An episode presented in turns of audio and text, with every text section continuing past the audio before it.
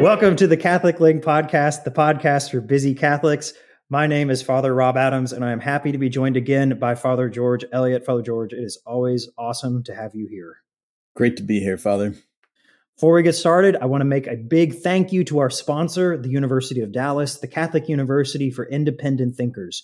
You hear more about them at the end of the episode, but this episode today is our episode on prayer and spirituality. And I wanted to talk about repentance as a way of life for the Christian. Now, Father George, what are your thoughts on that? Like, what do you think about people needing to make repentance a part of their life? Mm.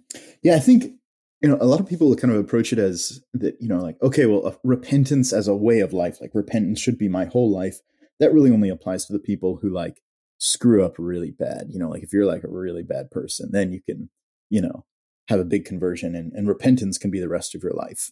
Um, but I think really, at least for the, the average, you know, 21st century Catholic, a lot of people kind of approach it as just like, oh yeah, you know, like I, I, I pray and God is merciful. And so, you know, I don't really need to repent that much or, or, you know, repentance just looks like a, oh, sorry, God, and then move on.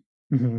No, I think you're exactly right. I, I actually, I, I love the way the, the Orthodox Lent kind of begins um, there's a hymn that you sing in, in and we sing this in uh, in Eastern Catholic churches too. It's called uh, "Open to Me the Doors of Repentance." Mm. It's a beautiful, beautiful hymn, and it's kind of it gets to something a little bit deeper, even than our need to make up for individual sins, right? Because repentance really is is knowing the immensity of God's love for me and my failure to respond to that right? That wow. God has so much in store for me, and I'm so bad at responding to that. Um, it kind of it, in our tradition in the West, it might be more like those those old masses to pray for the gift of tears. Mm, yeah. So so could you almost say that like in this in this lens of repentance, we don't only need to repent for what we would almost traditionally think of as sins, but even the kind of um, weakness with which we re- respond to God's immense love.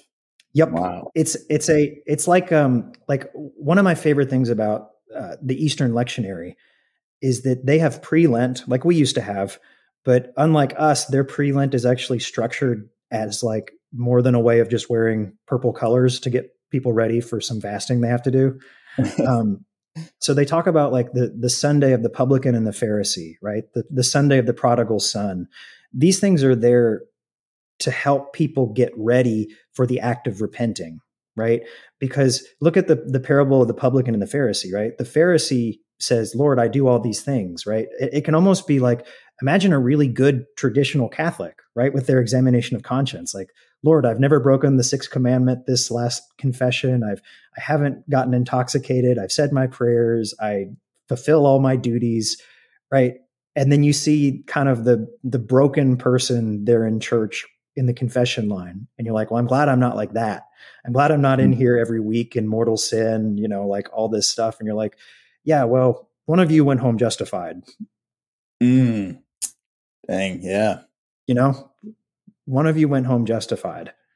Yeah. So then you, you talked about the publican and the the Pharisee. What was the other one that? Uh, the prodigal son. Oh yeah, the prodigal son.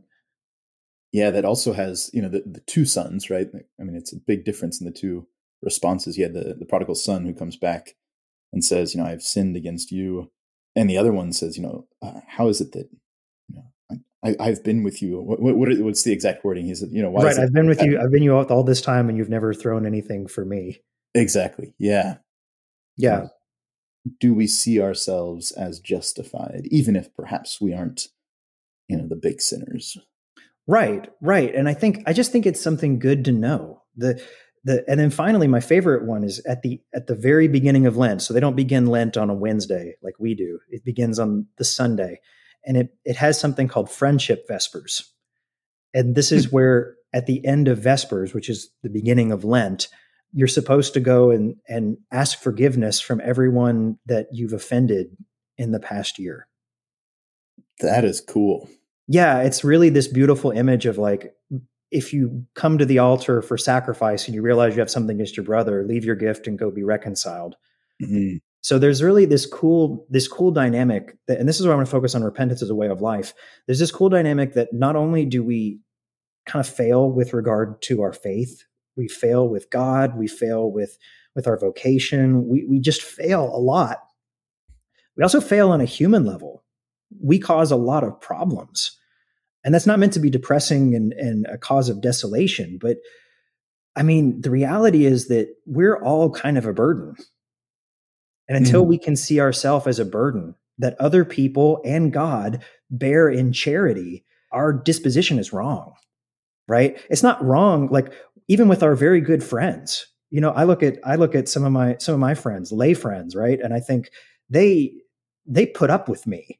You know, families here in my parish, you know, they've watched me get real messed up. They've watched me have real problems and real struggles and and a hard time sometimes, but it's not that I deserve that. It's that hmm. other people are kind and bear my burdens for me. And I need to kind of feel that, that, that in some way I, you know, as a person, we aren't perfect and we need, we need God and we need to know that we're not perfect and things aren't always right with us. Yeah. Um, so I just want to like pause right now because I can imagine some of our listeners are sitting here thinking, like, uh, oh my gosh, I'm a burden to everyone. And it's just going to start like a downward spiral. How is it that we as um, Catholics can can have this sense that you said, you know, like, no, we, we are a burden. Yeah, we other people bear us out of charity without just turning into turning into this like downward spiral of something. Yeah, yeah, super depression land. Right. No, it doesn't mean that. It doesn't mean that right? It's it's it's to just to know that the that other people are kind right? It's not that they're patronizing you. It's not that you don't deserve some charity right? Because god himself treats you that way right? Yeah.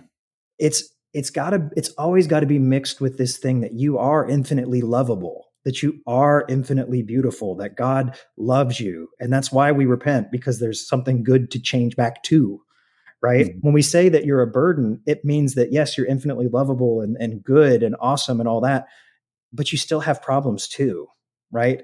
And that you shouldn't feel bad that you you aren't perfect. You shouldn't shouldn't beat yourself up because like I know people who say, "Well, I cause problems for others." Yeah, welcome to being human, right? but there's something very humble about that. It is a kind of repenting, right? Like the the Eastern prayer, the Jesus prayer, Lord Jesus Christ, Son of God, have mercy on me, a sinner, right? That there's there's both there's both of those. On the one hand, there's Christ as the Son of God, right? Christ, the one who's who gives us hope, Christ who gives us value, Christ who loves us, and then me who doesn't respond to that very well, me who drops the ball, right? Mm-hmm.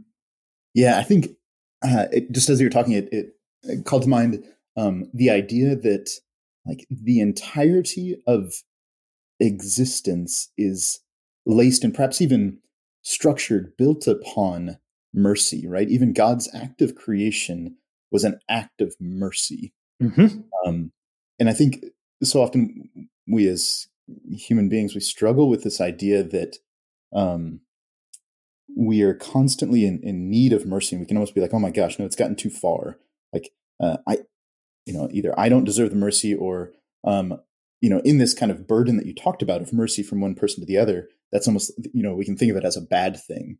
But actually, no, like that's, that is, that is how the world exists. That's how reality is that, that we are all interconnected by a web of mercies that was ultimately created by and flows from our merciful Father. And, you know, even then beyond that, right? So you talk about God the Creator, who created in mercy, but also God the, the Redeemer, who, who redeemed in mercy.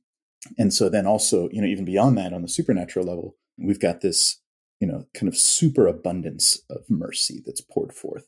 And that, like, almost God loves to be merciful, and his mercy is love, and his love is mercy. And his love is who he is, right? God is love. Um, like, no, all of all of existence is is that is that. Yeah. and and and I, I might kind of just just to tie it up, you know, I might say that then repentance is an act of asking for that mercy, asking to be mm-hmm. plugged into how things actually work. You know. Yeah, and basking in it. Mm-hmm. Right. There's still a sorrow because mercy requires a kind of a lack, right? But creation was an act of mercy because there was nothing and then there was. Mm-hmm. And so, like recognizing, yes, there is a lack. I have not responded in love. I have not done what I ought to have done. I have chosen nothingness over the God who is mm-hmm. through my sin. And in repentance, we're just turning, opening ourselves up to, I suppose you could say the the doors of mercy, right? Yep. The doors of repentance. Is that the yeah, yeah, it's a beautiful hymn. I invite go look it up on YouTube. Open to me the doors of repentance. It's yeah. it's really good. It's really really good. But anyway, thanks, Father George. I feel like this has been this has been a really good little spiritual lesson. I hope that hope everybody understands, you know, that that when we say these things, it's not meant to kind of rub your nose in, in things and create a depresso spiral. It, it's really meant to to plug you into the very love of God and to know that you need that love of God because nobody's perfect, and the more that we think we are perfect or that we are justified, we're kind of deceiving ourselves. So I hope that this has been a useful thing, but this has been the Catholic Link podcast, the podcast for busy Catholics. Our episode today is sponsored by the University of Dallas, the Catholic University for Independent Thinkers. UD is known for its rigorous undergraduate core curriculum and robust graduate and professional programs in business, ministry, education, and the humanities. With campuses in Texas and Italy, the University of Dallas is committed to an education that forms students intellectually, socially, and spiritually for a life well lived. You can learn more at udallas.edu slash Catholic Link.